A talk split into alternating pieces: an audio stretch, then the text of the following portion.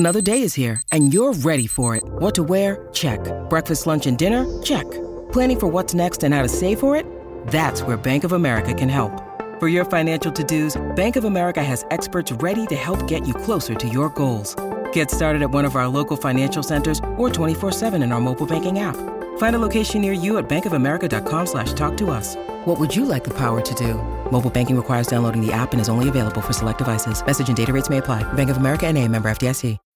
When you need mealtime inspiration, it's worth shopping Kroger, where you'll find over 30,000 mouthwatering choices that excite your inner foodie. And no matter what tasty choice you make, you'll enjoy our everyday low prices, plus extra ways to save, like digital coupons worth over $600 each week. You can also save up to $1 off per gallon at the pump with fuel points. More savings and more inspiring flavors make shopping Kroger worth it every time. Kroger, fresh for everyone. Fuel restrictions apply.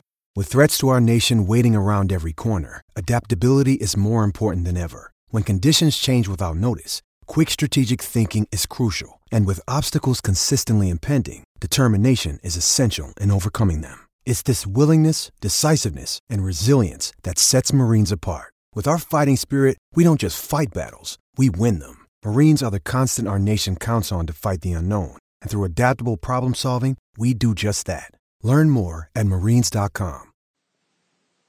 We're recording an extra podcast this week for Brighton Rock because of the sad news of the passing of Michael Robinson, who succumbed to cancer at the age of 61 on Tuesday, the 28th of April.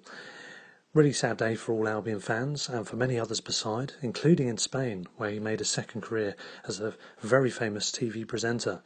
There's plenty of anecdotes coming up. We speak to Gordon Smith, his former teammate, for the 3 years that they were both together at the Albion, 80 to 83. We'll also hear from sports journalist and author Spencer Vignes, from Albion Raw presenter Aidy Packham, and from Albion fans Raymond the Gent Wright and Nick Ansley, a friend of mine from the north. And we'll be hearing from Bob the Cat Bevan, who's actually a Palace fan but who was on that helicopter journey up to Wembley in 83. I also would like to mention to anyone listening that they should really seek out the Guardian article by Sid Lowe in tribute to Michael Robinson that was published this week. It's a really touching and poignant portrayal of the man, the player, and the TV personality. Some really funny elements and some really good moments to read about in his article. I seriously recommend everyone to check that out. But in the meantime, have a listen to these thoughts and these anecdotes and reflections coming up. Rest in peace, Michael. It's a sad day, but hopefully some of these reflections will cheer you guys up. Hello and welcome to a special edition of Brighton Rock podcast. Following the sad news yesterday of the passing of Michael Robinson, a true legend of the Albion. Joining me today, two people making their debut. I have my friend in Manchester, Nick. Hello, Nick. Welcome to the show. Hello there, Russell. And I have a very special guest as well joining us too, also making his debut. And we are very privileged to welcome to the show Mr. Gordon Smith. Hello, Gordon. Hi, Russell. Hi, Nick. Hi. Excellent. It's an absolute pleasure to have you on. Obviously, sad circumstances though. Michael was known to us as Robbo the fans. I guess you guys probably called him that as well, didn't you? Yeah. And he was with us from 80 to 83. Unfortunately, he succumbed to cancer at the age of 61 yesterday. But he'd had a great career with us, and you obviously knew him well. Your time with the Albion coincided pretty heavily, didn't it? So, yeah. What can you tell us about him as a player and as a guy? Well, we both came to Brighton at the same time. 1980, and we did have a chat about it because both of us, we were the highest, most expensive signings for Brighton at the time. So the Albion were spending a lot of money. I was 440,000. I think Robbo was 500,000, so he became the dearest. So we both did agree that we're under a bit of pressure because when you're the dearest player, the big signing, you've got to perform, So we both.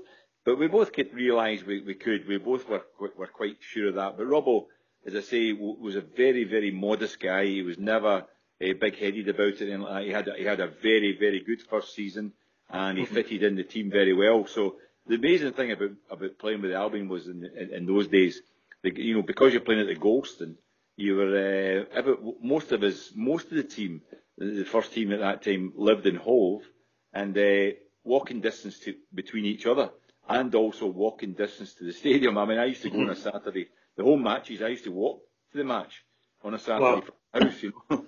And I mean, where else is that happening in football? I would imagine it's very, very rare for players to be able to walk to the stadium for a match, but we did in those days, and we were so close. And because of that, there was a great atmosphere among the players and everything. Unlike other clubs I'd been at, where we all lived in quite, you know, separated areas, this was unbelievable. The fact that we all lived so close to each other, so there was a great team spirit, and we had a lot of time together and enjoyed ourselves. So that was a great aspect of it. Yeah, I mean that was the thing. Is certainly you would find quite commonplace back then, wasn't it? That people would travel to games on buses or all sorts of forms of public transport. I'm not even sure you'd be allowed to do that now. Such a difference. But so Robbo, he was a little bit younger than you, wasn't he? He came to the club, I think. Yes. Either 21 or 21, I think. 21, yeah.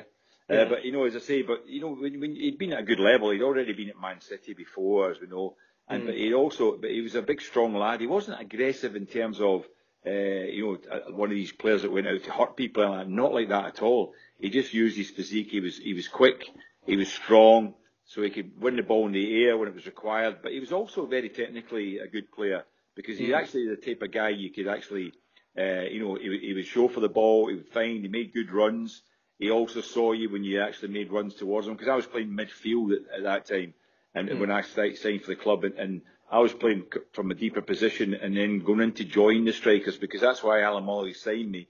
He wanted me to be able to get from midfield into the box, because he knew I was capable of scoring goals, but you need to play alongside the right kind of players to do that, and Robbo certainly was somebody who was special in that respect. He was strong, but he was also a very good team player.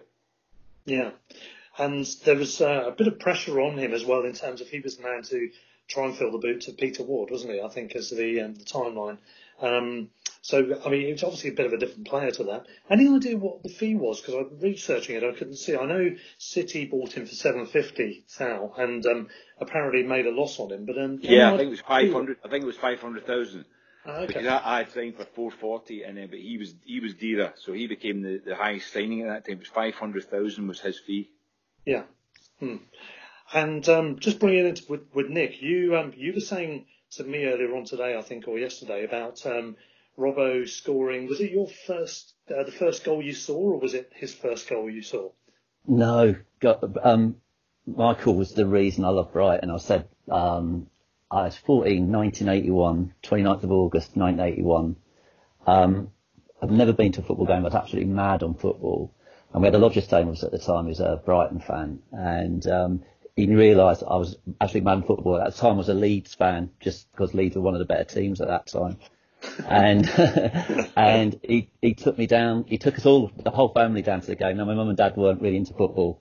We got down there, got down to the Goldstone. I don't know if you'll remember this game, Gordon, at all, but we were against West Brom, and it was packed. It was an absolutely beautiful day, and the Goldstone was packed. And you can just imagine when you know that first feeling when you walk into a football ground and you see the crowd, you see the pitch.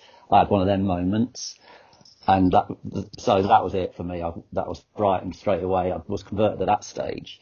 And then when the team came on, obviously that was a team with yourself in it, Gordon, Michael Robinson was in it. And I'd just forgotten. Time plays on your memory, but I remember the goals all being scored down the North Bank, and the North Bank surging down like these two. But it wasn't. They were all scored down the South End. And Mike Robinson scored the opening goal. And we were all over West Brom in the first half. Fantastic. And he scored the opening goal, and I remember it being miles out and being a fantastic volley. It wasn't. It was in the penalty area, and he scored it. Still a brilliant goal, and then he lay back like Charlie George celebration, and everyone diving over. It was just fantastic. And you know that was the first goal I ever saw live. It was him who scored it. He had that big smile on his face that you always used to have, and absolutely fantastic. And ever since then, I mean, went on to lose, unfortunately, 2-1. But that was it. I was smitten, and Brighton ever since, 40 years later, I'm still supporting them. But he was the guy who set me on the road. That's great. Yeah, it's tremendous. Yeah. No, it was good that you get a good memory like that, because I say, Rob, with that first season, he got 22 goals the first season playing together. So then you know, Peter Ward was still there at the time at first when Robbo was playing, and then Peter Ward was swapped on and sold on. Andy Ritchie came in at that time. That's who came in. That's who came in to be alongside, and with a very, very good run in the 81-82 season, because we're up in the top six for a good part of that season. That was Mike Bailey, wasn't it? Who was the manager? Yeah, Mike Bailey came in and he took over. And but it was the funniest thing. I mean, I don't know whether this is a factor behind it, but the club upped our bonuses quite a bit, and it was based on the fact that where we were in the league was the bonus system. So I don't know whether that had a big aspect in terms of motivating us, but we certainly had a very good run for a while. We did slip back later on, but for a good part of the early part of the season, we were in the top six. That was our best ever season, wasn't it? I think so. Yeah, highest ever. Yeah, that's right. It was, wasn't it? And the contention was, the football quality or style of play, I should say, versus the results, wasn't it? Unfortunately, Mike Bailey eventually became a victim of that philosophy, wasn't he? It was absolutely right. What happened, Russell, was he was very, very strict on how you played and all that sort of thing, and he was more to do with he was defensive more than anything else. I mean, it didn't go down well with me, because at times he did say, you know, 0-0, settle for 0-0 here today, and I'm thinking, well, no, I want to try and win this game. You know, not settling for 0-0, but we were first and foremost, we were very, very strict defensively, and I think that's why it actually did help a bit when after he left. Even I felt that, you know, we were actually still a little bit better defensively than we'd been before, because we were all, we'd all been coached into doing it from midfield. Actually, what happened was we all had to be more or less, every time a team got on the ball, we had to force them inside. We weren't allowed to let teams go down the wide area to get crosses in. We had to make sure they all played through the middle. He didn't want Steve Foster and Steve Gatting pulled into wider areas to defend, so he wanted them to stay sort of central. So we were forced to, as a wide midfield player, as he put me, I was playing wide midfield, we were forced to actually go wide and make sure that none of the teams could get down the wings against us. But it was very, very strict. But as I say, at times we weren't really, attacking-wise, we weren't good enough in terms of, you know, creating and getting goals. And that was Mike Bailey's problem, really. He was a good coach in that respect, but he didn't play the kind of football I don't think the fans really wanted to see. Yeah, so Robbo himself would have also found that difficult, I guess, wouldn't he, in terms of the Bailey era? Yeah, Robbo did, because he was getting less support, if you know what I mean, because we weren't allowed to support him. Even I was, my main part of my game was making runs into the box from sort of central area, but because I was now playing wide midfield, Mike Bailey would get angry with me if I actually made a run into the box when the ball was on the other side of the park and left my position on the wide area. And I tried to say to him, look, I'm seeing space here. I'm actually trying to help Robbo and Andy Ritchie up front by going to support them. They go, no, you're wide. You're meant to stay wide in your position, all that. So it was tougher and it was harder on Robbo than it was in that first season. Yeah, well, yeah, because as you said, he got them all goals, and he got 37 altogether, isn't he, in the 3 years, and 22 of them in the first year. So that sort of speaks volumes, doesn't it? First season, yeah.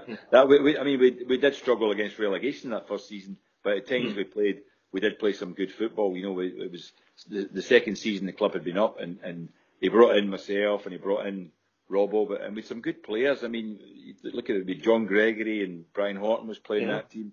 So we had, Gary Williams left back, and, you know, Foz in that team alongside Mark Lawrenson as well. Yeah.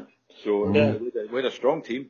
Definitely. It was a golden time for me as well. I was sort of 8 or 9 going into that first top flight season. And so most of my more poignant, clearer memories are exactly that team. So it's certainly a sad day for people like myself, looking back, and I'm sure for Nick as well, albeit slightly older, but the same thing again. But what just to get on to Robbo as a guy, I mean, a lot's been said about him, a lot of nice things. Mark Lawrenson obviously seems to have had a very similar career path. They seem to have gone to exactly the same teams. And he was called the Cat, I understand, at Liverpool, ironically, as not being very light on his feet. But what did you guys have a nickname for him? And can you tell us any funny stories? No, it was just Robbo. That was the thing. As I say, we had with a great team spirit. I found him an intelligent guy as well. You know, he was a bright lad, and you could have good discussions with him on things. And he was very much just one of the boys. But I mean, the funny story basically about him was the fact that in the semi-final against Sheffield Wednesday, I've played a couple of 1-2s and going through. The keeper saved my shot, and as I took it to the side to put it in the net, Robbo's came across and almost like just as I'm about to swing my leg, he's got across the front of me and knocked it in the net. And you can see, if you see the actual footage of it, I'm actually shouting at him at the time when I'm get out of my way, but then he puts in the net, and I think, oh, I can't really say anything, you know. So I think I'm up after the game. Classic striker's instinct, that one, isn't it? Absolutely. I said, you stopped me getting that winning goal there, and he's like, well, I thought I just put it in the net, Gordon, and I was like, well, you did, and they end up with laughed about it because it was such a memorable day to win a semi-final of the cup, especially when the club had never been that far before, and what a run. The run we'd had in the cup, because I'd made one of his goals against Man City. We played really well against Man City when we beat them. Robbo was delighted with that, having left them, because he scored a couple of goals, I think, that day. So he was a special player. But then the funny one was the final, and the cup final, obviously, is most memorable for the fact that Robbo played the ball to me, and when I had the miss in the last minute. And I must be honest, when I did say to him after the game, I said, I've played with you for 3 years. I've never seen you pass the ball inside the box in 3 years. I wasn't expecting that. I said, all I was in the position I was in. I was just in case he shot and the goalkeeper saved it and I could maybe get the rebound, So that's what, when he passed it to me, it was a shock. And I said to him, we were laughing about it, and he says, Gordon, I said, that was because I took the one off you in the semi-final. I just thought I would make up for it. Give me the goal in the final. I went, cheers, Robbo, you've just made me what shouldn't be a legend in the wrong sense, Yeah. Well, I'm glad you brought that subject up, because I'm sure you've only heard it a million times. The question, tell us about that miss. So I'm glad you brought it up. But I'm used to it. To be honest with you, Ross, I dealt with it better at the time than I do now. It's one of those things. It's one of those things in my life. I thought if I had to change any particular incident in my whole football career, and there's a few things I'd like to change, but if the main one I could change would be that, and put the ball in the net, because I didn't blame Robbo at all. People are saying, "Oh, he shouldn't have passed it to you," and I laugh about it and say, "No, I was shocked by it," but I don't say anything other than I take the full blame for it. I should have done better with it. A shot. I thought Gary Bailey was going to come towards me, and I thought I hit it low and hard, close to him, and it'll catch him out because it's low and hard. For some reason, and it turned out to be the right reason, he dived.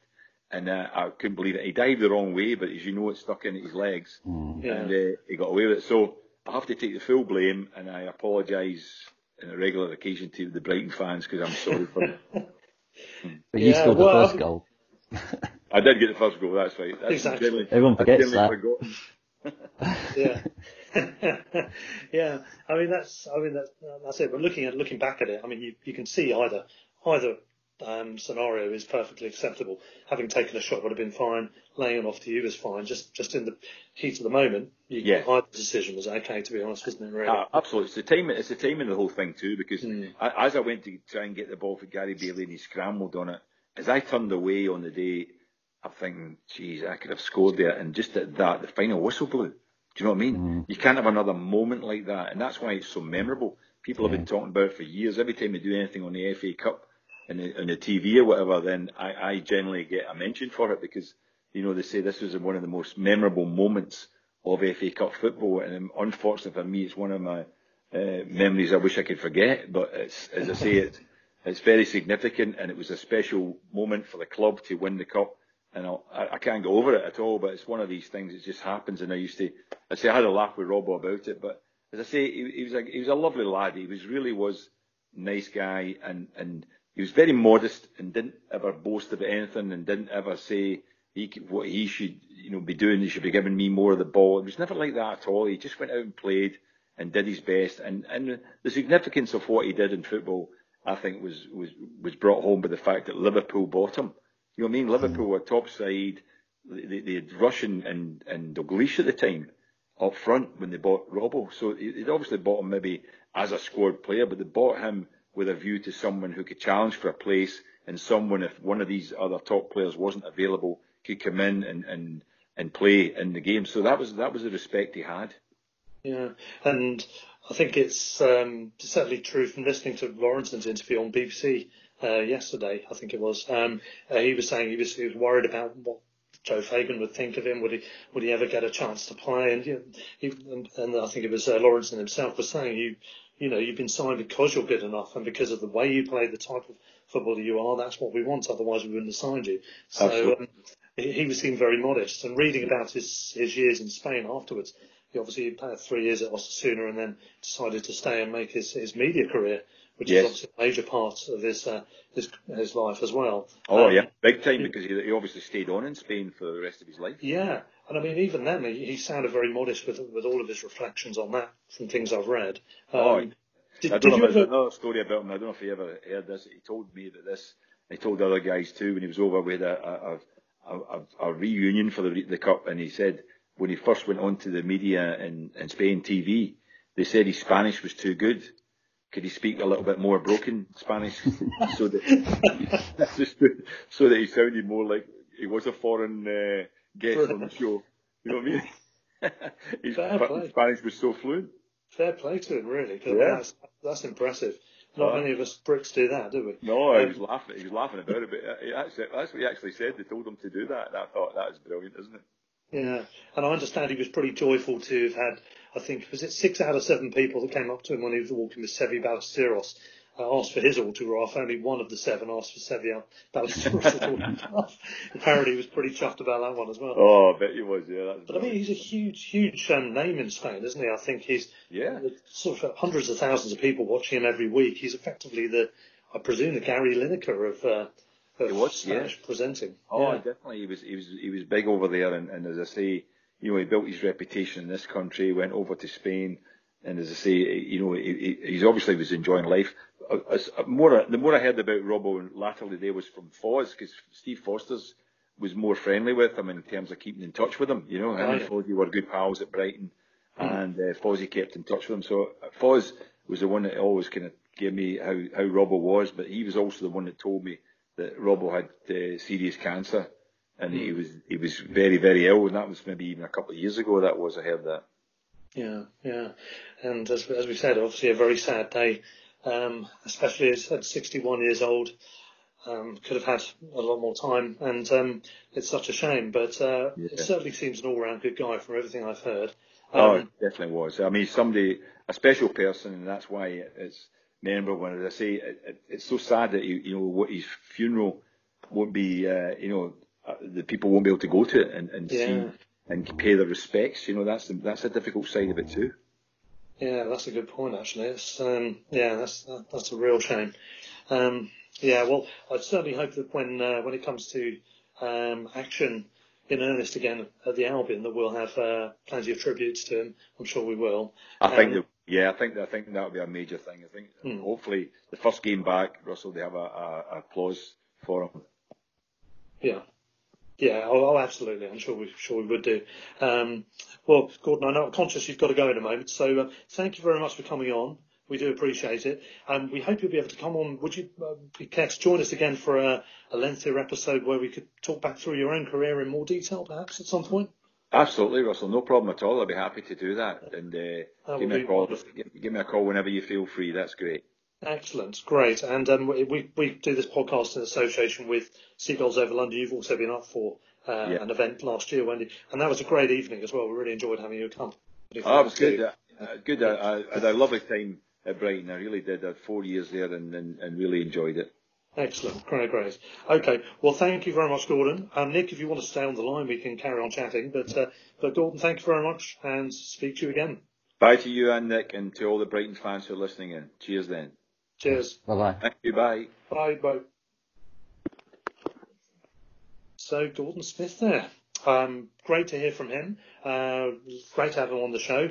What do you think of that, Nick? Reflections? Well... Obviously, Gordon reflected on the cup final and the semi-final. I was actually wanted to go back to the semi-final because I don't know if you went to that game, but that was another one of those sunny days, boiling hot Highbury. Yeah. We were on the clock end, if you remember it. I don't know if you've seen the videos. Absolutely amazing atmosphere that day. Yeah, I've seen the videos.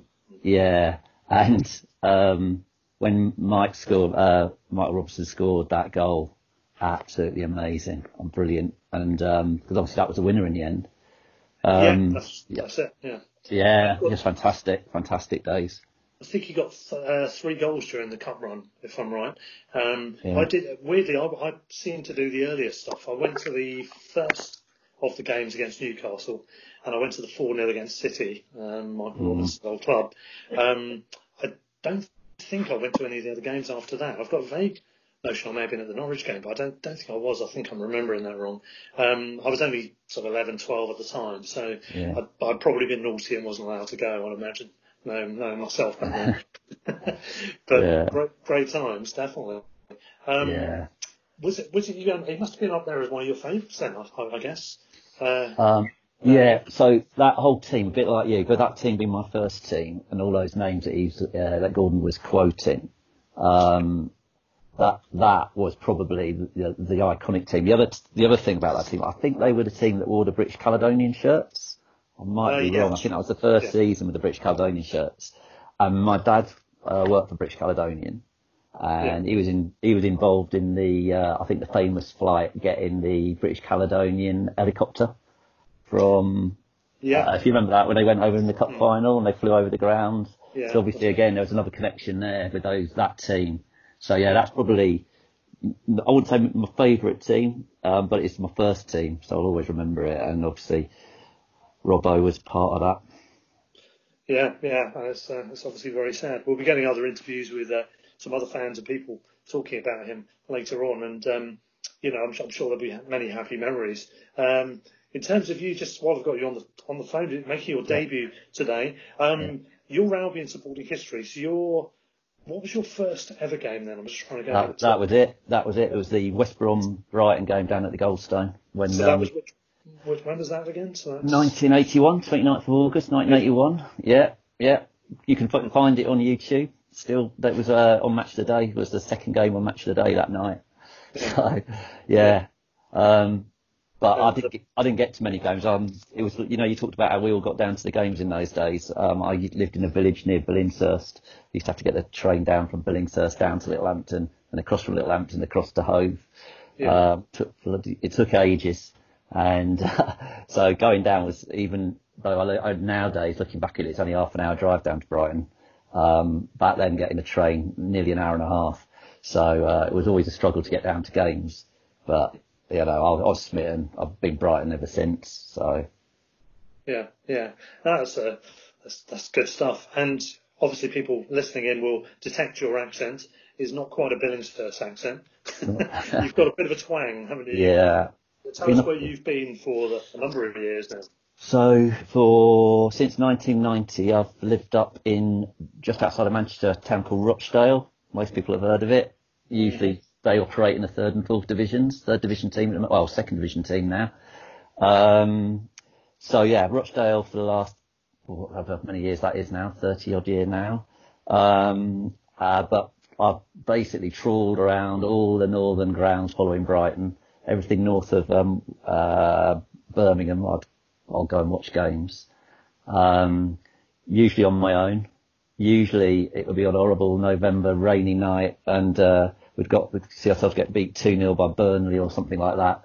But I think that's what's making this season so much fun, and the seasons before. These last few years have been sort of golden years, really. It's just made it fantastic watching it. I mean, I know we all moan about the odd game here and there, but when you look back on it in the round, these have been some great seasons for us. Oh, yeah, they have indeed. Well, I mean, hopefully there'll be plenty more to come as well. As far as the Rochdale thing goes, I mean, the Rochdale on a Tuesday night song takes on a different meaning for you. That's a 1 in 7 all the time, isn't it? Yeah.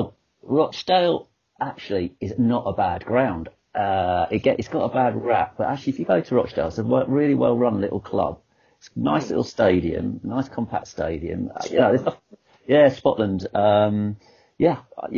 So it's got that sort of reputation. But actually, it's a nice little club. It's doing reasonably well in the second division at the moment. It'll always struggle. It doesn't get very big crowds. 2,500, something like that, regular supporters. But they're dedicated. So, you know, they're not my second team, but you can't help but keep an eye out for them. Yeah, well, we went down to Wembley. Well, you came down. I went across to Wembley for their playoff game against Stockport. That's right, yeah. Quite a few years ago now, wasn't it? And I remember a certain Liam Dickinson scoring for Stockport that day. Yeah, that's right. That was I think, something like 25,000 in that crowd that day. Yeah. Yeah. We rattled around Wembley, didn't we? Yeah, certainly did. But anyway, great chatting to you. I'm glad we're able to share reminiscences of Robbo, and he'll sadly be missed. We'll probably to get you back on the show for a bit more chat about yourself and your Albion stuff in the future as well. You are notoriously negative on Twitter, aren't you, Nick? Yeah. Yeah. Famously so. If anyone wants negative action, what's your Twitter handle? It's Rochdale20, because it took me 20 attempts to dial in into Twitter. Lovely. But despite your negativity online, you are a lovely chap, and you do come across as quite a bubbly character. So I think you're all in all a good guy, aren't you? And it's always a pleasure chatting. So cheers, we'll leave it there. We'll chat again soon. All the best. And thanks. Yeah, see you. I'll talk to you later. Cheers. Bye bye. All the best. Cheers, mate. Bye. Hello, Will. We are now joined by Aidy Packham from the Albion Raw. How are you doing, Aidy?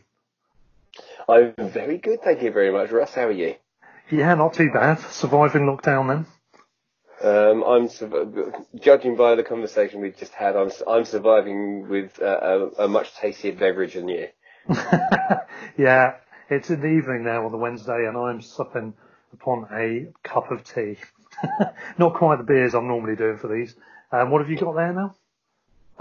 This is I've just had a delivery from Tiny Rebel. This is the Dutty I am on at the moment, but I just had a pump up the jam, which is a jam donut in liquid form, which sounds like it shouldn't work, but it really does work. So. But yeah, it's been an interesting day today, for sure. I've got to try some of them out later on. I do like a new one to try. Anyway. Yeah, we know there, Russ. Yes, as we were saying also off air, a little bit messy at the West Ham away game, for example. Anyway, we're speaking to you tonight because we've had the bad news, haven't we, this week about the sad passing of Michael Robinson, Robbo, legend of the early 80s for the Albion. You are of the same age as me, thereabouts. We've just been discussing, slightly younger, but you will remember him as I would. You're chuffed about that, aren't you? I am a bit, yeah. But no, we both remember him from the same era, effectively, just pushing towards teenage. And he was one of those guys, wasn't he? He was a figure that came in the top flight. He was with us for 3 years, scored 37 goals, 22 of them in that first year. So he very much was one of the focal points. What's your memories of that?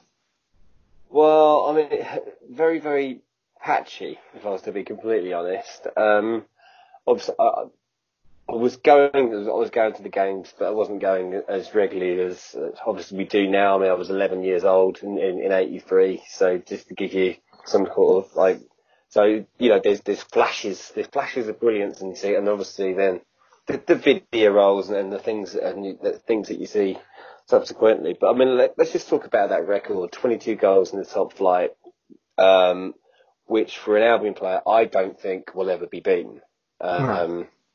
It's unless we progress massively, I think that is a record that's going to stand for a very, very long time. I think Muzza got 15 last year. Yeah, so, I think so. Yeah. But, you know, it's something that.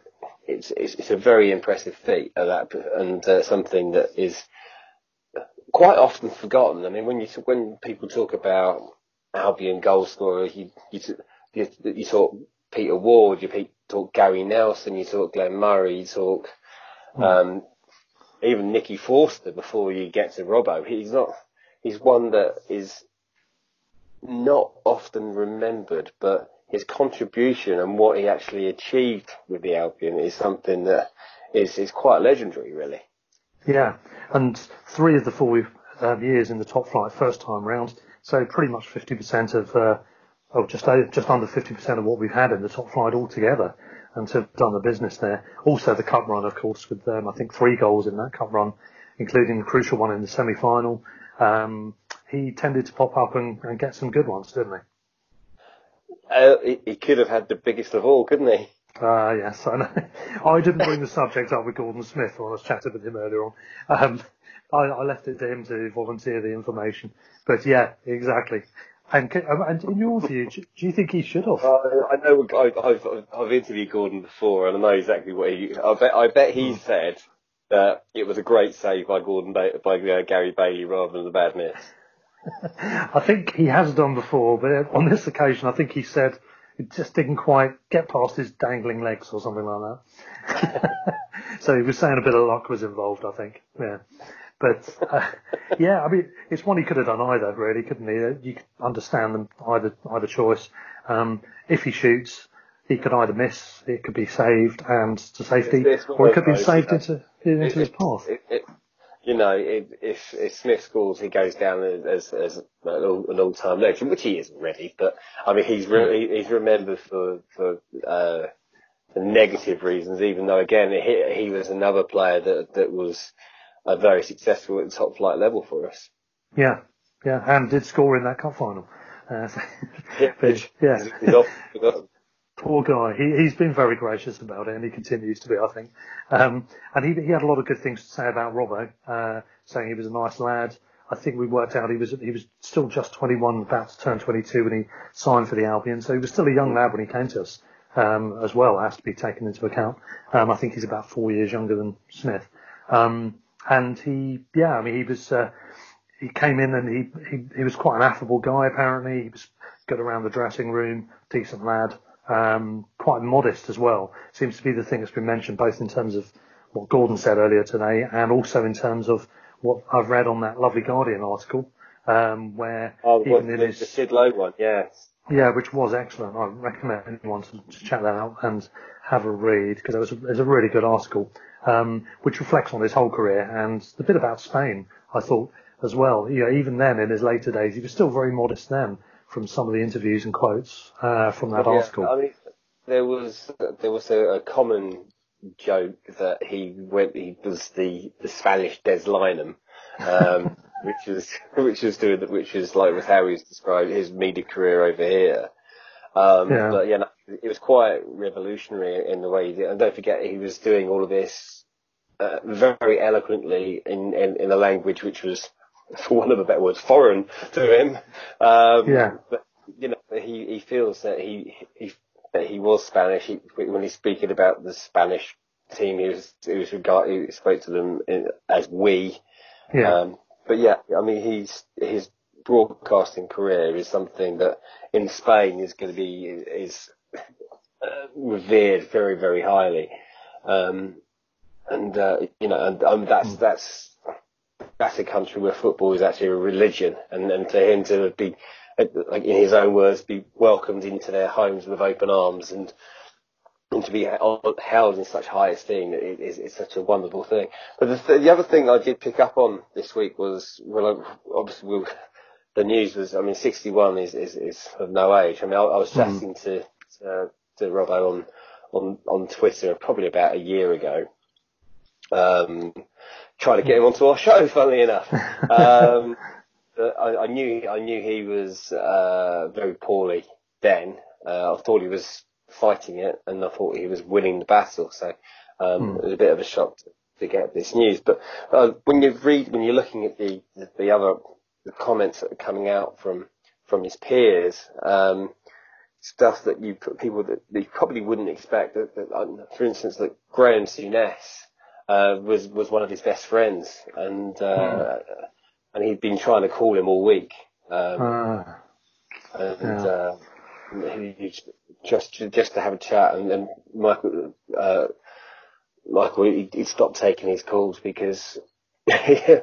He just couldn't deal with it.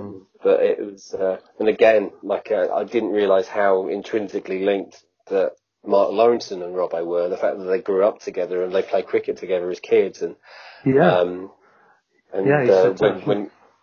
Laura said he caught him on 47 in a cricket match, when they were up in the northwest, Blackpool and somewhere near Preston.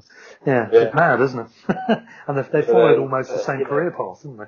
As well. Well, yeah. Well, Robbo bought his house in Hove. Mm. Yeah. So, but yeah, I mean, it's he's one.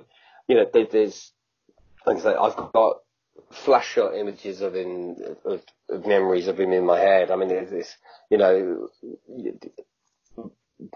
the players that I remember with particular fondness for what I actually saw with my own eyes didn't really come till a little bit later with the likes of Steve Penny. But I mean, I was there. I was at the cup final, and it's as an impressionable 11-year-old. I mean, in that run, he was, all of those players particularly stand out for me. And, we've lost. Actually, if you look at the club were running, I think it was the BBC that were running. They showed some the highlights of the FA Cup game against Man City in that cup run.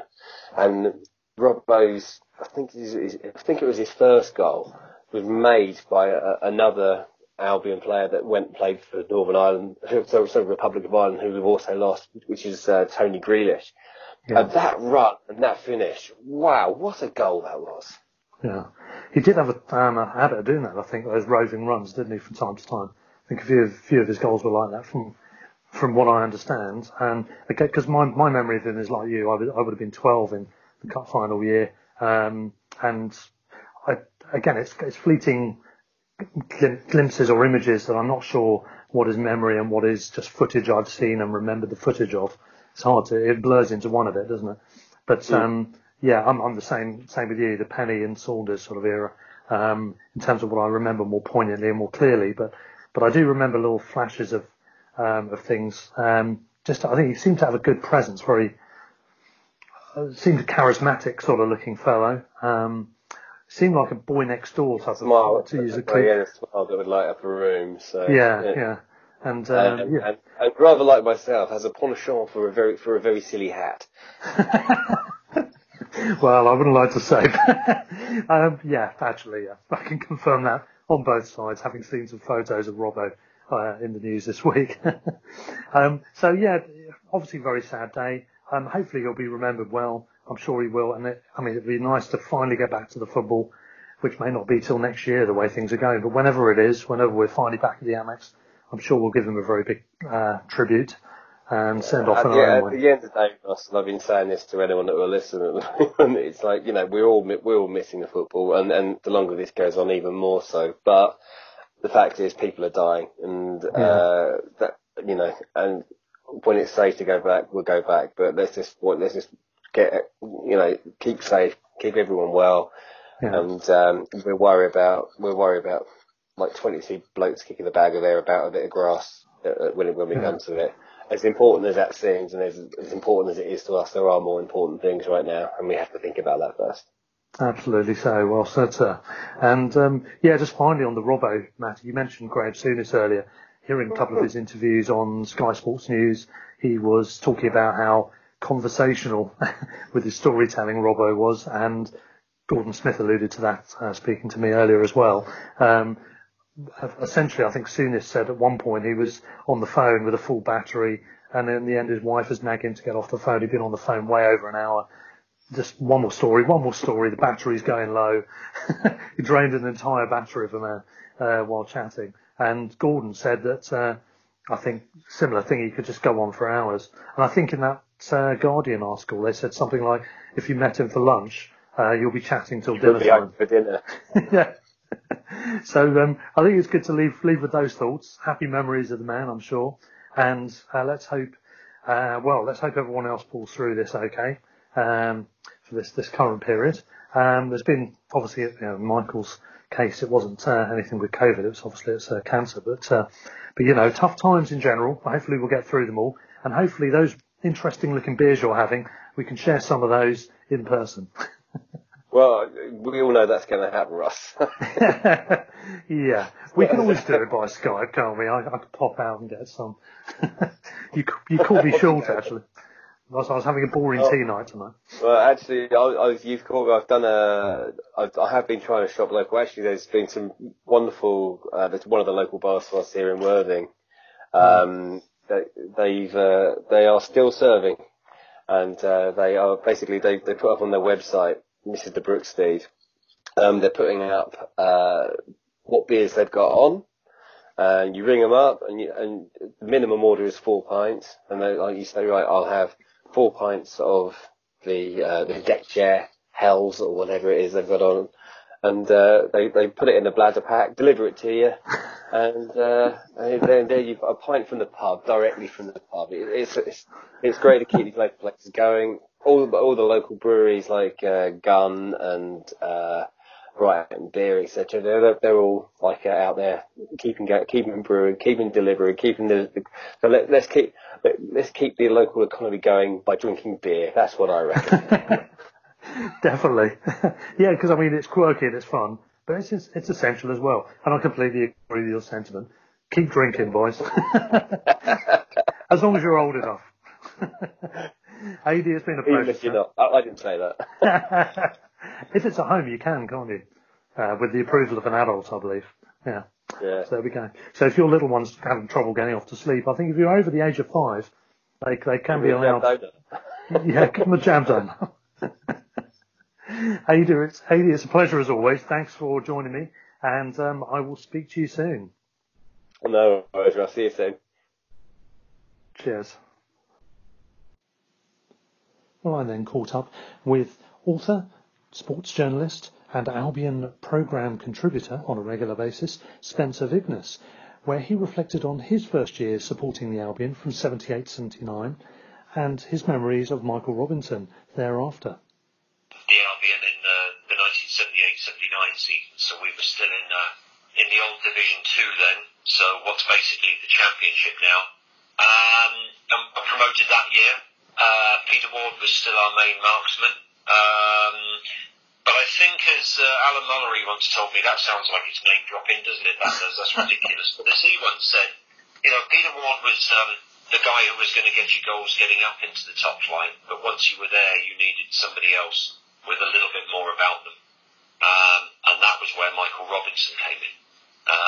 And he was bought in the spring of 1980. I remember because I missed it. I was away visiting family in Norway, and I came back to hear that we'd bought this centre forward from Manchester City, and I knew very little about him because the previous year or two he'd been at Manchester, up at City, and he hadn't really done much there. I think they'd been playing him in the wrong position, from what I remember, and what Mullery once said. And Mullery saw him as basically, rather than as a striker who ran around the wings and chased after the ball, he saw him as a striker who just stayed up front. We got the ball to him, he put the ball in the net. And that's exactly what happened that first season, the 80-81 season, when he scored, I think it was 22 goals in the end. Yeah, that's right. He was a revelation. I think the first goal I remember seeing him score was at the Goldstone against Norwich. And I hadn't quite graduated to the North Stand then. I would have only been about 12, and I was at the West Stand. But he scored a goal into the north goal at the Goldstone against Norwich from about.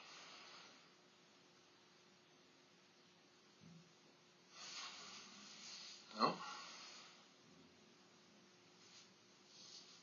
The keeper into the net, and I just remember thinking, "Hey, we've got something here." And he was remarkable. I mean, he just went on scoring that season. He was the difference between us staying up and going on that year, the 1980-81 year. Yeah. Although he didn't score quite as many goals the following season because Alan Mullery left and Mike Bailey came in, and we adopted a slightly more defensive formation. But he still got his fair share of goals then, and even the season after that, when we actually went down but reached the cup final, yeah, you know, he still weighed in with quite a few goals, and I think he scored 3. Yeah. During the cup run. In the cup run. Yeah. Yeah, including the goal, the winner in the semi final against Sheffield Wednesday. Hillsborough, a bit of a scrappy goal, but they all count. Absolutely, yeah. I mean, we've speaking to Gordon Smith, and he was saying that he nabbed it off him. He took it off his toes, basically. Yeah, which is great. It's a classic striker move, isn't it? That one. Yeah. Robbo was there, and it was just like, move, I'm having this. Which is funny, of course. You know, he showed that striker's kind of selfish streak there. Hmm. In the semi-final, and of course famously he didn't in the final. Rather than going it alone, he laid the ball off in the dying seconds of injury, not injury time, of extra time. Yeah, he laid it off to Gordon Smith rather than having a go himself. And it was funny because only last night I was going back through some bits and pieces, and I found some quotes that Andy Ritchie had given me for an interview I'd done with him. Andy Ritchie was ex-Brighton striker who was famously sold just before the quarterfinals against Norwich. He was sold to Leeds, and Andy said that he was watching that final, and of course Gordon Smith missing that effort, and he was saying, well, it would have been either Gordon Smith or myself, playing in that game. It would have been one or the other, and he was thinking, well, I wonder what I would have done if Robbo had laid the ball across me. How would I have taken that shot? Yeah. Third time, would he have trapped it or done whatever? But it is what it is, unfortunately. That's it. But the more I look at that, the more I do just think, oh, Robbo, just go it alone, just do it yourself, mate. Be selfish. Because if you have a go, I mean, there's a number of things can happen. You could miss completely. It could be saved and held or put to safety, but it could rebound either to Robbo or to Smith. So there's various different scenarios, isn't there? He could have still been the hero, or he could have been the villain. But it feels. I mean, Smith. He said since. I mean, he may well have told you that. I mean, if he'd have put it either side of the keeper, then it probably would have gone in, but his school of thought was to hit it through him, kind of through his legs. Yeah, which often strikers would do with success, wouldn't they? Yeah, the right thing to do. But of course, I mean, people forget it was a good save. Bailey came out, narrowed the angle, did everything he possibly could. Gordon Smith didn't score, but it was a save. It's not like Smith put it into row Z or something like that. You got it on target. It's just. Gary Bailey made the save. Yeah. But certainly that cup run, Robbo will be well remembered, I think, won't he, for his part in that. I was listening the other day to Mark Lawrenson on one of the Five Live Daily podcasts on BBC, and he was talking about how Robbo had tracked similar career lines. Obviously, they've both been at Preston. Robbo diverted to City, but then they both went to Brighton, both went to Liverpool, Republic of Ireland. Quite uncanny, in fact, that really, isn't it? I think their connection goes back even, well before Brighton. I mean, Preston. Yeah. Like, but before Preston, I've got a feeling they played. It was either junior football or junior cricket before in the same circle. I think it was cricket, from what Lawrenson was saying, yeah. Yeah, I think that's right, it would have been cricket. So they've known each other, since, forever. Really. Yeah, because so, I think Robinson was born in Leicester, but moved very early age to Blackpool, didn't he? So his parents moved up there to run a guest house, from what I've been reading. So very much a Blackpool boy in essence. I mean, they're peas in a pod, really. Those two, I'm sure. Laura is very much a Northwesterner, isn't he, at heart? But one of the things that Lawrenson was saying on his interview was that they ironically nicknamed him the Cat for his non-light-footedness during his time at Liverpool. Would you say that was a bit harsh? I mean, having seen him as an Albion player, I'm trying to remember, really. He seemed mobile enough, didn't he? I think he was a big guy anyway. I remember Peter Ward saying something about him. He was a big man and whatever, and kind of almost a bit of a pin-up shape kind of thing. But I mean, he was mobile enough. Yeah, because he was 6 foot, but he was strong, wasn't he? I think. Yeah, and I mean his strength, I think, was his asset. He was like, it was like having this rampaging bull up front, which you needed then because it was a harder, more physical game then, and you did have to have a little bit about you. Wardy relied on pace and just sheer speed, and he was good off both feet. But Robbo was something else. I mean, he had a great shot in him, but he had strength. to enable him to shake off opponents and carve out opportunities to actually, have a go. Yeah. The funny thing, apparently, is when he first turned up at Brighton, he was actually quite a shy lad. Right. A bit more. Mm. Mm. He was. I was listening to one or two of his colleagues from Liverpool, remembering him the other day, Graeme Souness talking about what a larger than life character he was.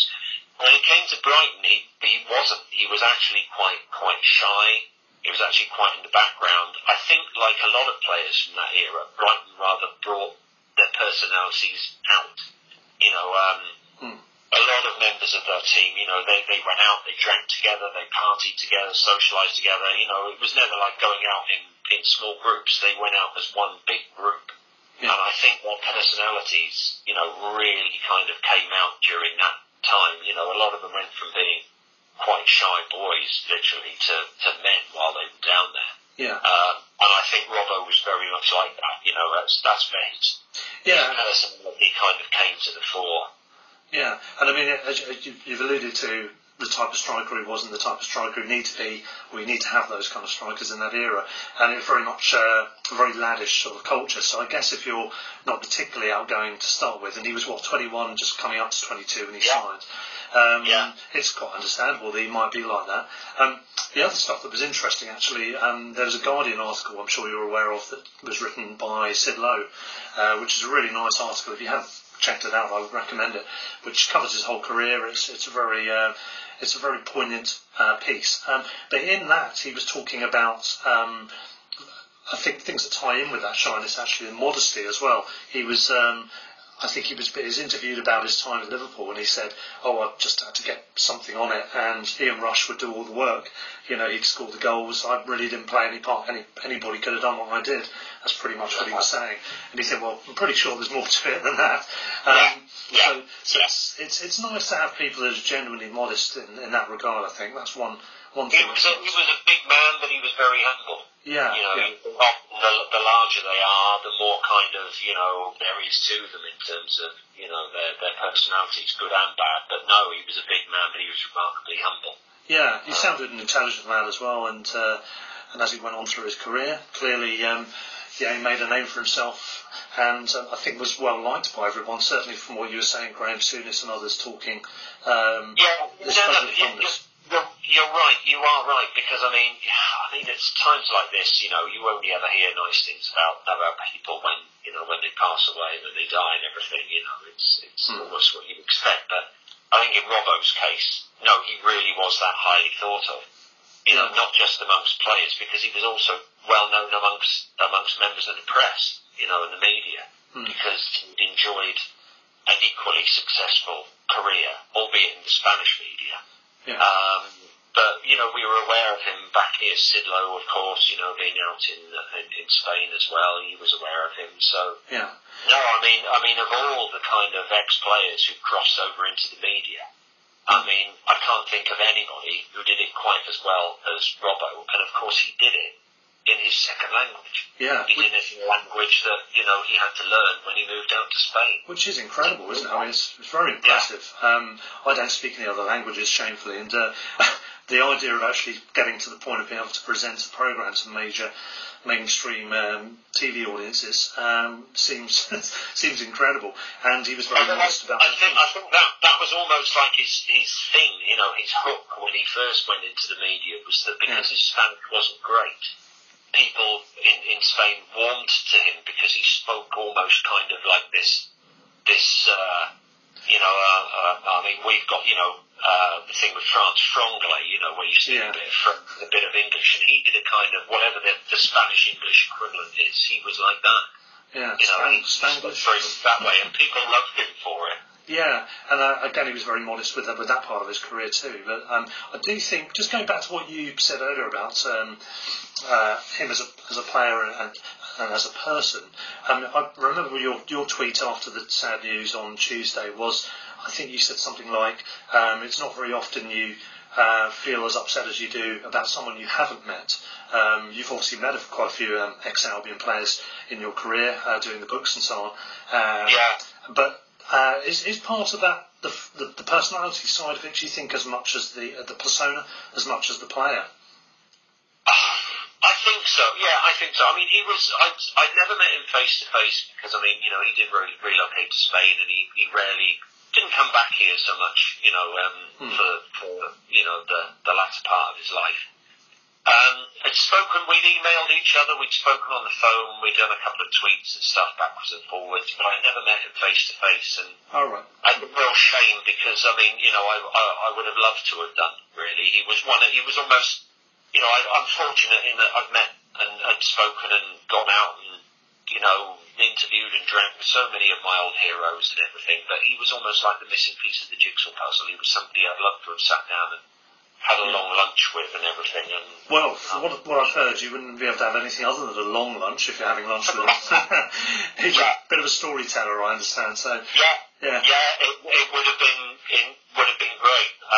And alas, it was horrible the day before yesterday, just kind of waking up and just hearing the news, and it's just like, you know, I like others, I was aware that he hadn't been well, but we featured him in the match programme, the Brighton match programme, just before Christmas, the home game against Sheffield United. We've been doing a piece this season called Centurions, where we've been, you know, focusing on some of the greats and why they were great and everything, and, you know, why they were so special, you know, real key, you know, Brighton legends of past. Because he was a club legend. And I haven't been able to get hold of him for that, and I thought at the time, well, I hope he's okay and everything. Yeah. And we ran the piece, and then, I think it was in the new year, he got in touch with me, and he said, I'm still very much here, I'm not dead yet, hopefully got a few years in me yet, and that was the last I heard of him. I got back to him and said, it's great to hear, blah, blah, blah, maybe we can do something else in the future, and it's not to be. Yeah, so. That's such a shame, but... Yeah, I mean, I recall reading the article, because obviously you do regular articles for the programme, don't you? Do you not happen to, I'm putting you on the spot here a bit, you don't happen to remember which edition it was in, do you? It was, yeah, I can, it was the Sheffield United game. Oh, okay. Just for any listeners that wanted to check that out, and I will as well. Yeah, it's in there, it's, I mean, all the Centurions bits, there's about 8 pages on various players, I do bits, and there's also bits about the cuttings from the programs that he appeared in the past and stuff like that. It's something we're very proud of. That section, you know, it really goes into detail about their past, about their Albion time and everything. So I'm glad we did him. Yeah, and he's got the recognition, and certainly sad times, but he'll be well remembered. And when we finally go back to stadiums, I'm sure there'll be a good tribute to him. Definitely, and I think it is sad that it's almost taken this for you know, some people with Albion connections. You know, it's not their fault. They might have been born then, but to really kind of realise and wake up to exactly what a legend he was for the club. I mean, we all know about, you know, Glenn Murray, and we all know about Gary Nelson, and we all know about, you know, Peter Ward, but there's only one person ever in our history who scored 20-plus goals in the top flight, and that was Robbo. Yeah. Go on. I was just going to say, it's a point I was chatting with Aidy Packham, who does the Albion Raw podcast, last night, and he said he doesn't think that record is likely to be beaten any time in the, into the medium future even. No, it takes a lot. Yes. Yeah. You know, but particularly, you know, for sides, you know, maybe in the lower reaches, in the bottom half of the table, which, you know, we traditionally have been, it's, you know, you're lucky if you get a player who gets double figures, let alone double figures. I was going to say, yeah, people often cite the whole 20 goal plus a season strike, I don't know, is this thing that everyone's looking for, and they seem to think is feasible to get. Actually very hard for anyone to get 20 goals, particularly now, of course, making the point that there's less teams in the division. There's 2 less teams, so 4 less games per season, which will make that 22 goal scoring record for Michael in that first season all the harder to beat for any future album. You've also got to remember that, I think, you know, back then it was... you know, although you did have, you know, dominant teams like the Liverpools and you're having a Forest under a Clough, it was still possible then for teams down the bottom to beat teams up the top, and it did happen. I mean, the year that Brighton went down, which was 1983, our undoing was that we didn't beat the sides around us at the bottom. Yeah. But yet we took 4 points off Manchester United that season. We beat them at the Goldstone. We beat West Ham, who were top of the league when they came down to Brighton. We beat Spurs that season. We beat Arsenal that season. Yeah. So we could still do it that year, and it was still possible for clubs kind of who were down the bottom to have, you know, strikers who could, you know, hit 15, 20 goals a season. And he was ours. He was the only one who did it for us, though. Yeah, and he'll always be remembered for that, and fair play to him. As you said, ultimately the bread and butter game's not winning enough of those. It's always got to be done. As a result of him, of us getting relegated, of course, we then saw Robbo move on to Liverpool. I think it would have been an attractive draw regardless, to be honest.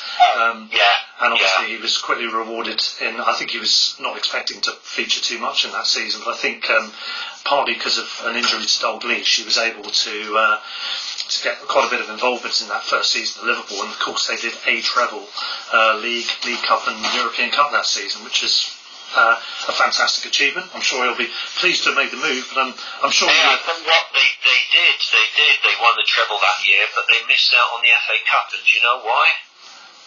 No, go ahead. Oh, yes, I know why. Yes, a certain team in blue. Yeah, they lost. We beat them for the second year running in the FA Cup in the 83-84 season. That's right, yeah, 2-0. I'm pretty sure Robbo was part of the team that played down at Brighton that day. I was just end of January 1984, and we beat them till 2-0. Yeah, I was just going to say that. I thought he was in the team that day, yeah. That was the game. Was that the game where Ian Rush got shot stuck in the mud as well? I think it was. I don't think it was that game. I think that one was up at Anfield. We beat them fair and square that game down at the Goldstone. I mean, I think the turning point was Graeme Souness had to go up to the first half. He tweaked a muscle and he went off. And I mean, the Albion players I've spoken to, pretty much to a man who were on the pitch that day, had one look at that and thought, well, we're playing well already, but now we've got a bit more of a chance, and so it proved. So, but yeah, Robbo was, you know, I mean, he was an integral part of that Liverpool team that did the treble. Yeah. And yeah, I mean, it's funny because I mean, my last memory, or well, probably my defining memory of Robbo, is the last sight that any of us got with him with a Brighton shirt on, which was as he went up the steps at the end of the FA Cup replay a few months before, you know, a couple of months before he joined Liverpool. And I mean, if anyone, you question whether some players, their feeling towards their clubs and what their clubs and the game means to them.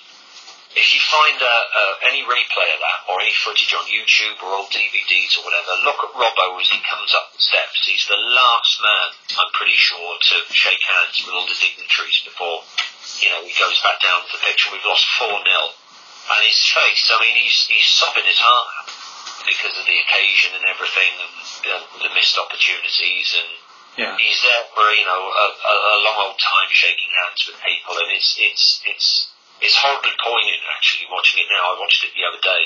Yeah. It shows you it's a mark of the man and a mark of the affection that he had for the club as well. Yeah, I think so, and that's a great way, I think, to round it off, actually, with that poignant moment being mentioned. So, Spencer, thank you very much for joining us for this special tribute edition of Brighton Rock, where we're talking about the life of Michael Robinson, or his career. We're hoping, actually, Spencer, you'll join us for as a full-on guest in your own right on a near future episode. I hope you'll be able to do that with us. Would you be able to? I will, of course, and hopefully I'll have worked out the wonders of Skype by then, and the quality of it might be slightly sharper. So, yeah, I'd love to. It'd be my pleasure. Marvellous. Excellent. Well, thanks for joining us. All the best. Cheers. Cheers. OK, I'm now joined with Raymond Wright, the gent. Welcome back to the show, Raymond. How are you? I'm fine. Surviving in these difficult times, Russell, and... touch wood, everything seems to be okay. Excellent. And glad to have the opportunity of joining you again. Yeah. And it's really a bit impromptu, this one. We're speaking on Thursday as a result of me putting together a podcast this week. in relation to the news, unfortunately, that Michael Robinson passed away on Tuesday of this week. Very sad news for everyone who's Albion connected, yourself included, no doubt. What's your take on his time with the Albion? Obviously sad, and obviously our thoughts and prayers are with his family, and prayers for him obviously generally. It has a particular resonance for me because I noticed that Michael had cancer of skin cancer, and my father, as it happens, also died of skin cancer. I passed a lot of time in the forests and jungle out in Burma, and I guess fair skin in a hot climate makes you more susceptible to that sort of thing. So it did have echoes of my father, who died many years ago, back in 1966. So I have, it sort of echoes as far as I was concerned of doing it. But I have many fond memories of Michael, still the most successful top league striker that the Albion have had. Saw a lot of his goals in that first period in Division 1. So obviously that moment at the FA Cup final, and Smith must score one. And noted that Gordon, well, I remember telling the story at Seagulls Over London anyway, saying he really hadn't expected Michael to pass to him, so he was slightly on his heels when doing so. Yeah. This is when we had Gordon Smith at the Seagulls Over London meeting a few months ago, wasn't it? Yeah. Yes, and he's a good raconteur, and obviously has memories, and he's obviously been asked about that goal, Gordon, on numerous occasions. But clearly, from how he told the story, he had a very good relationship and a good friendship with Michael, and I think they gathered that they'd stayed in touch. And I think it's all tribute to Michael that he's been embraced by two different nationalities, if I can put it that way. Obviously the English and Irish football scenes on the one hand and the Spanish on the other. And he clearly made quite an impact on the media. And I think it reflects well on his intelligence that he was able to go in there and carve out a second career in the media very successfully over there, using his second tongue. Going back to memories of him, I have one particular, a number of them stand out, but one was a game where I think possibly the most crass decision I've ever seen from a referee, where Gordon Smith got the ball in the sort of inside that position, went along the sort of up by the edge of the penalty area, left side of our attacking, and got to the byline, beat a player along the byline, and pulled the ball back from the byline to the goal line to Michael Robinson, who promptly buried it with some power in the back of the net. To my surprise, I think Gordon and Michael's surprise, the referee disallowed the goal for Gordon being offside when he passed the ball.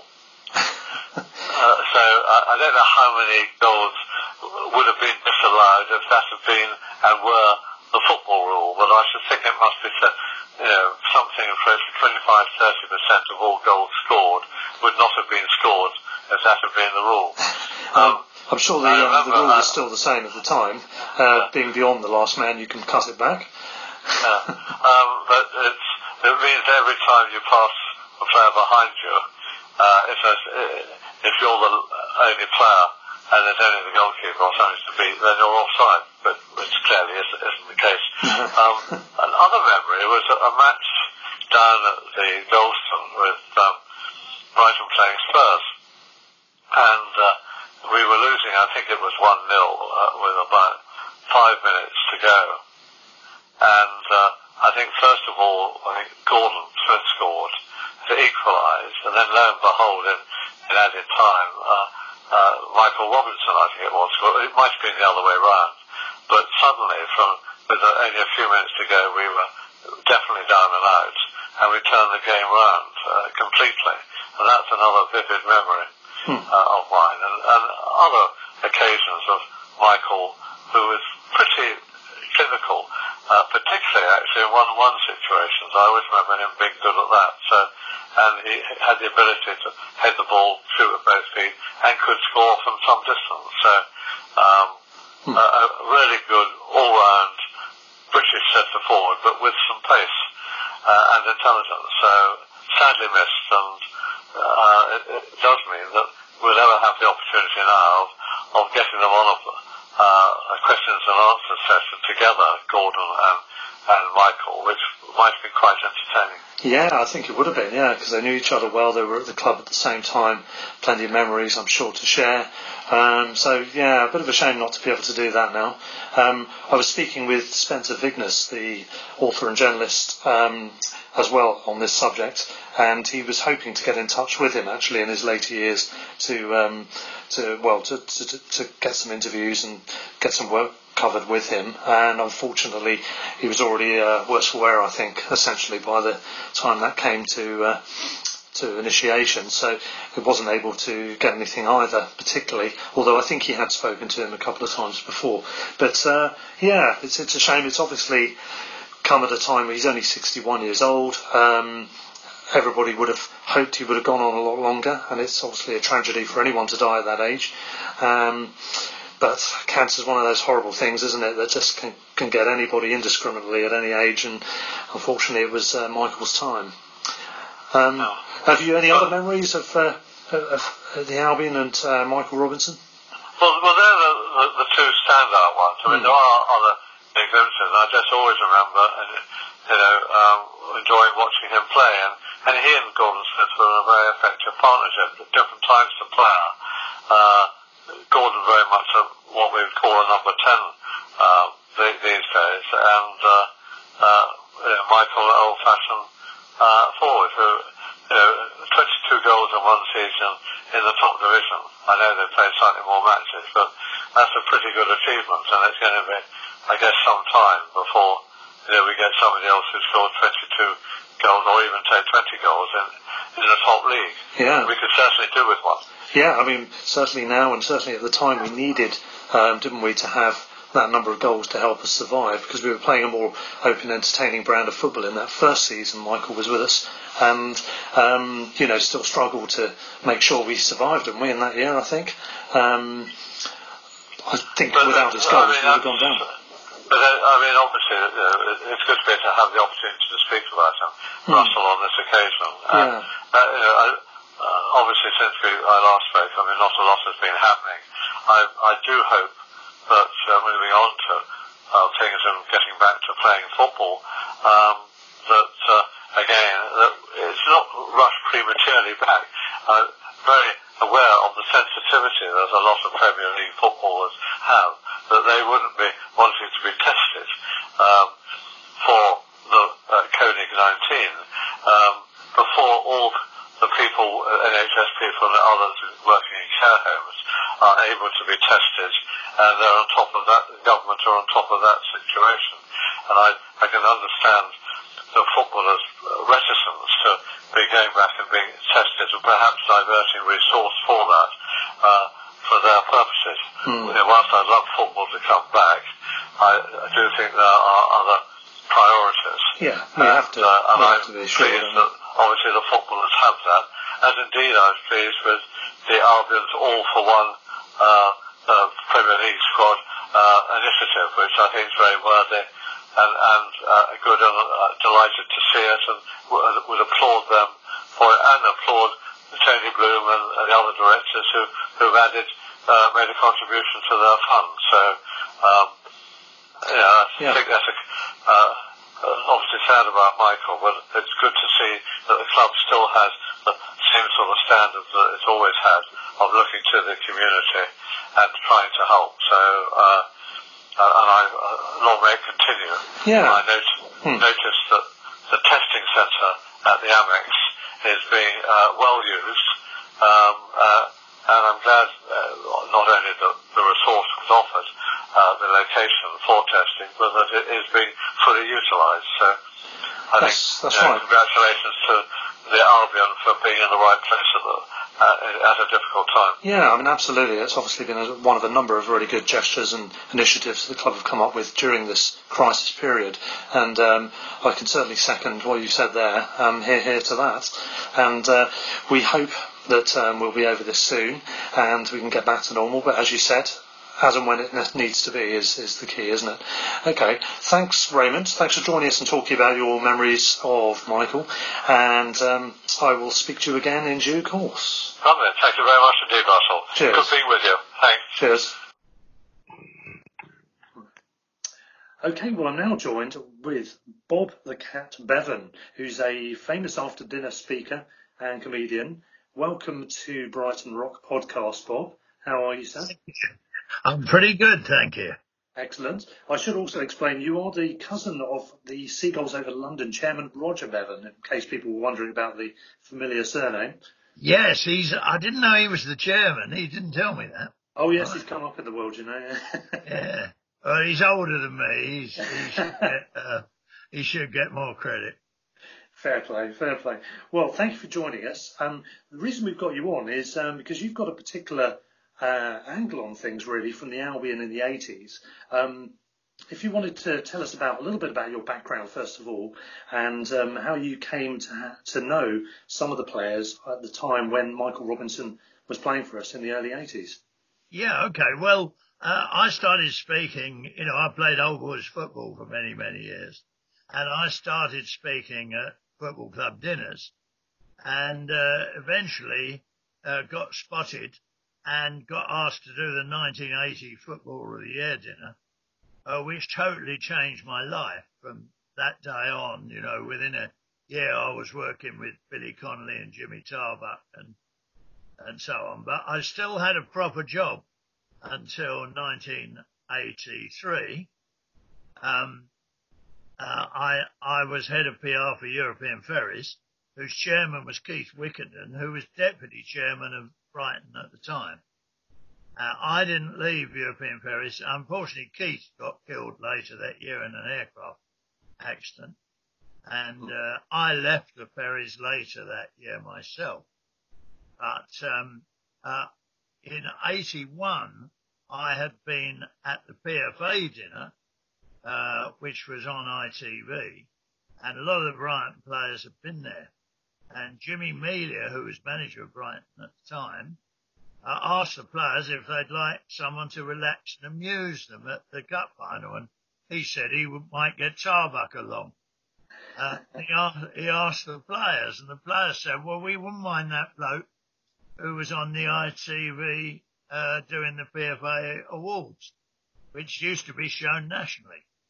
And it didn't seem to matter that I was a lifelong Palace fan. And so I had no trouble getting time off. And so, you know, they asked me if I would go. And obviously I didn't need to be asked twice. And it all started with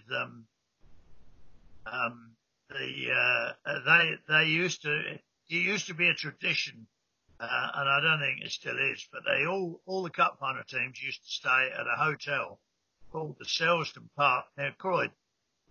And it was decided that Brighton would break the mould and not just go all the way to Wembley on a coach, even though you used to have police escort in those days, so you get through the traffic. They decided, and it was a great exposure for British Caledonian, the then airline. They had a helicopter that they used to transfer people from Gatwick to Heathrow, and Brighton used that to fly the team from the Selsdon Park to a small patch of land near Wembley, and then I joined the team on the Friday night. And Steve Foster was suspended, so Tony Grealish, also sadly is no longer with us, was the captain. And so there was a dinner at which we were all presented with carriage pots. And I said a few words at the dinner. And then we all retired to play snooker. And I was drawn against Graham Moseley, who was the goalkeeper, Mose, as we called him. And we were both useless at holding the ball. And said that was because neither of us could stand seeing a ball hit the net.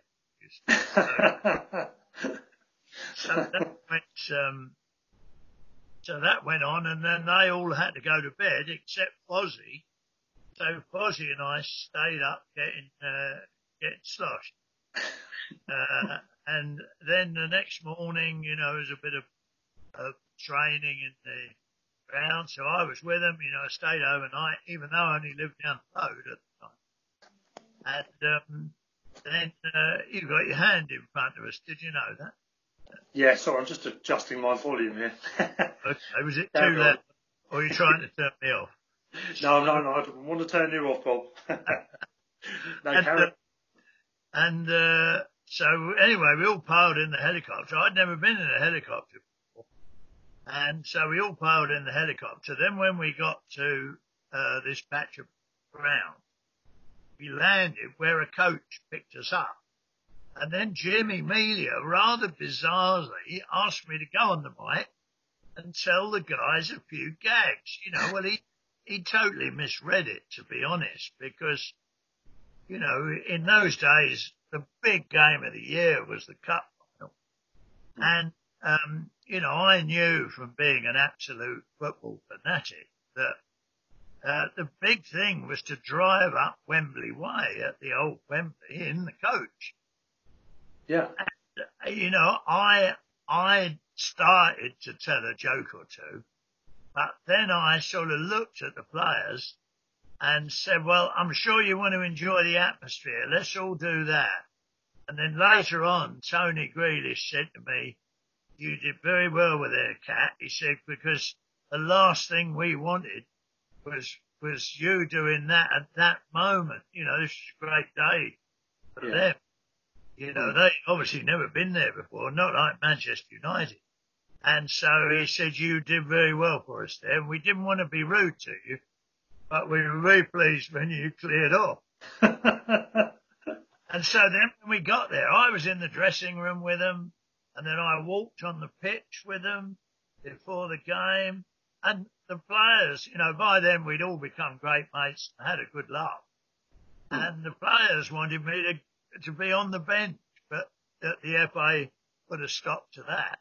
So about half an hour before the kickoff, you know, none of this could ever happen again, I'm sure. But half an hour before the kickoff, I said to the guys, you know, well, good luck.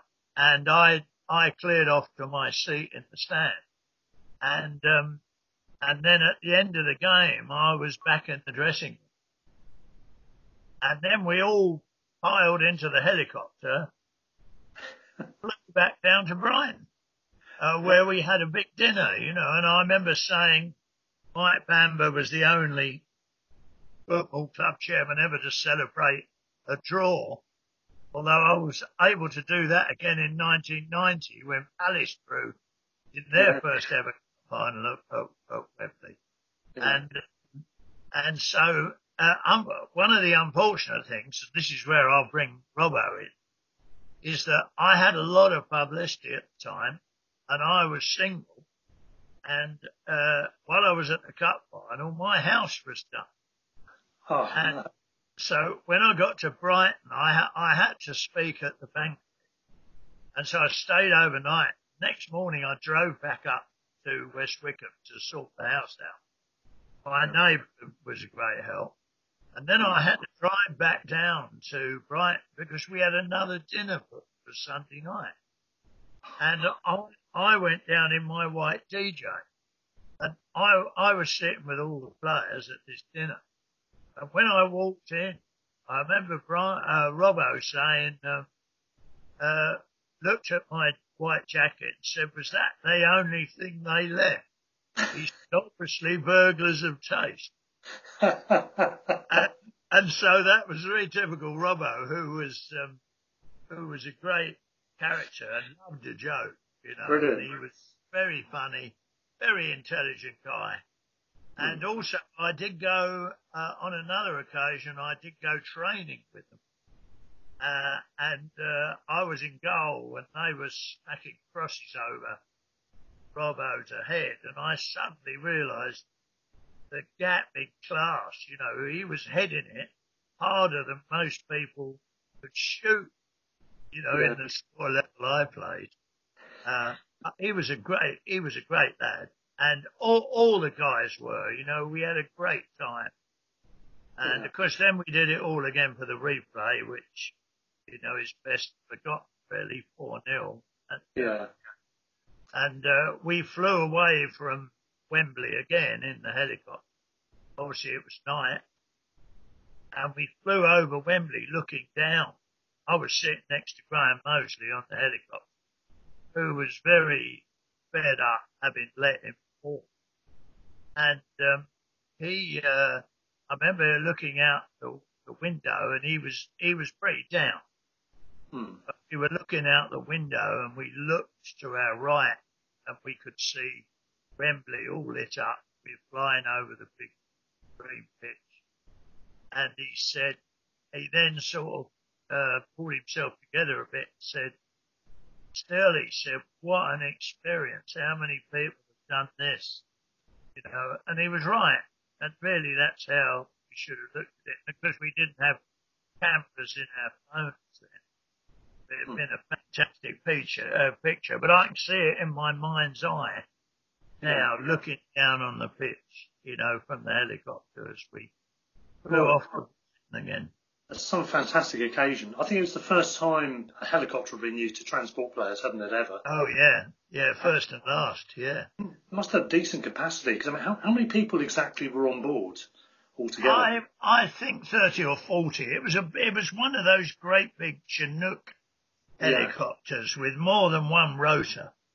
And when you sat in it, you know, I didn't know what to experience. I've never been in an aircraft before. And it was just, you were sitting there and it was like going up in a lift to start with. It was pretty noisy.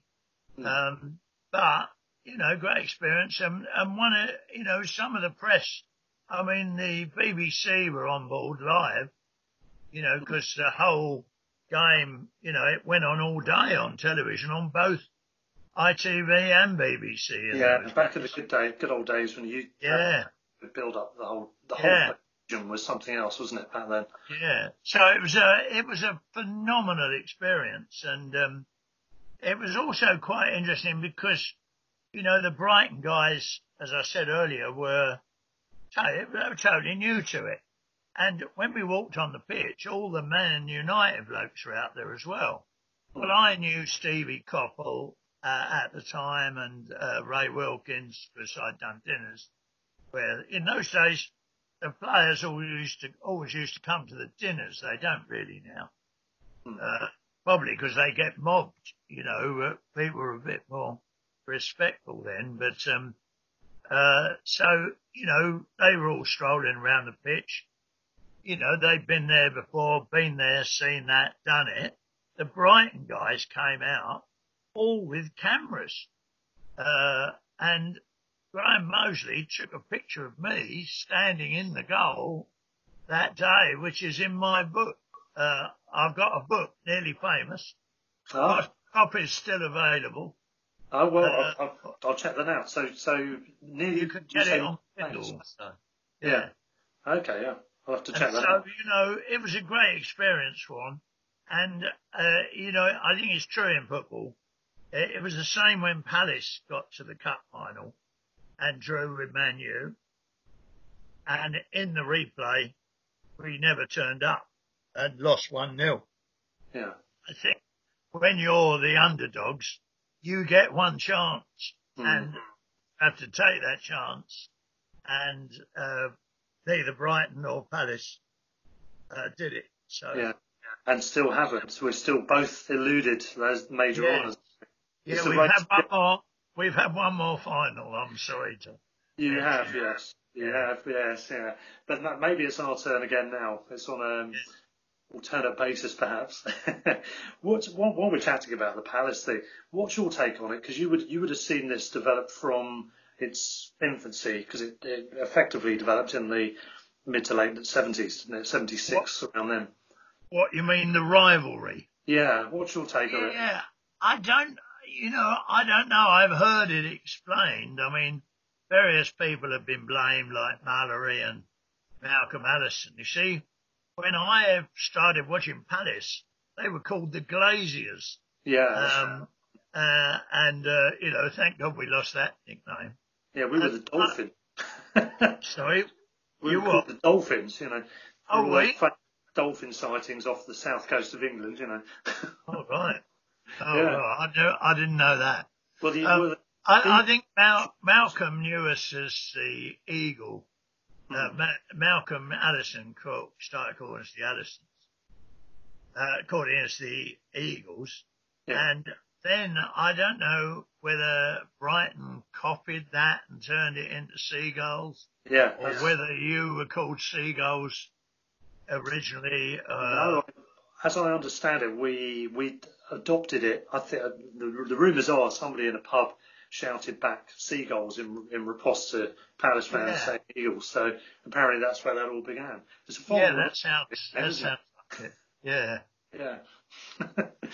I did go to Brighton when I was a kid on holiday in Worthing. Oh, my hometown. Oh, really? Well, fortunately, I go on better holidays now. But I remember an early season, midweek game. Brighton were in the second division. I went along to a game one evening. They were playing Leeds United. I've still got the programme. Leeds United had Jack Charlton playing, and they had a promising new ginger-haired lad who was only about 16 or 17, Billy Bremner. Oh, yes. That was one of his early games, a Tuesday night at Brighton. Yeah, so, you know, I've always had a soft spot for Brighton, despite the antipathy that appears to have grown. Yeah. And I've been very friendly with Dick Knight. We used to work for the same clients at one point, you know, your president. It's his birthday today, apparently. We're speaking on Thursday, yeah. Oh, right. So you have to wish him a happy birthday if you see him. I might ring him, yeah. No, he's great. He's a great lad, and he did a great job for you guys. Yeah, he set the path for for the journey we're now on. Without Tony's money, we wouldn't have got it over the line, but we wouldn't have got to that stage without all the fantastic work that Dick did and many others besides. And it's good to allow us to now survive and thrive up in the top flight, along with your guys. It's a good place to be at the moment, isn't it? And hopefully long may it continue. Albeit... Yeah, well, I think they won't be able to relegate us this year, will they? Hopefully. Yeah. I don't think that's happening anytime soon, is it? No. Hopefully not. So, actually, it was one other thing. My memory cells kicked in a bit talking to you guys. Yeah. Is that I think a year or two after the cup final, Graham Moseley had a testimonial game at the Goldstone. It was not long before the Goldstone was dumped, and Tottenham sent a team down which included Gazza, but whoever was in goal at the time was not available, and they were struggling to get a goalkeeper down to play in this game. And a guy arrived from Watford Juniors who had dreadlocks. He was a black guy with dreadlocks. He was only young. Anyway, he was a big lad then. And we didn't know at the time, but this was David James, who must have been about 17, you know. We'd never heard of him. And it was several more years before we heard of him again. Yeah. Anyway, a little bit of trivia there. No, great stuff. Brilliant. Well, it's been a pleasure chatting to you. I'm glad to hear your story as well, because I think that's a unique take on what was happening in the early 80s there, with particularly that cup final. I should also mention, I'm researching you just before the call, that I should acknowledge also you have an MBE, I believe. Is that right? Yes, yeah. It was for charity, speaking at, I've been involved with all sorts of charities and also sports club fundraising. I've raised quite a lot of money for sports clubs one way and another. Well, ones that I've been playing for. So, in football and cricket. So. Yeah. Yeah. Well, yeah, that's all superb work, and I'm sure everyone appreciates that as well. That's good. Incidentally, you probably caught up with the Captain Tom scenario that's going on. I mean, he's certainly raised a bit, hasn't he, for walking? Isn't that amazing? Yeah. And of course, in these times of virus, I'm wearing my goalkeeping gloves because I've never caught anything while I was wearing them. So it says. Wise move, Bob. Wise move. Excellent. So, yeah, thank you very much. Really interesting stories. And it's the first time we chatted, but maybe we'll do again at some point. Well, any time. Yeah, always happy to help. And maybe when we're let out, when Boris springs us, we can. My cousin will get me up with the old Seagulls Over London one night. Absolutely. We'd love to have you there. Sure, there'll be plenty of banter to be had as well. So thanks once again there to Gordon Smith, Nick Ansley, Aidy Packham, Spencer Vignes, Raymond Wright, a.k.a. The Gent, and to Bob the Cat Bevan, MBE. Really interesting to listen to the thoughts of all of you guys, and hope everyone listening has found that beneficial at this sad time, this sad week. And also, if we can apologise for a little bit of sound issue there's a few technical problems at the other end of the line when I was speaking to Spencer and to Raymond. But hopefully you could hear everything okay there. And we'll be back with the next episode of the weekend with Pete and Robin. Till then, stand or fall. Up the Albion. Sports Social Podcast Network.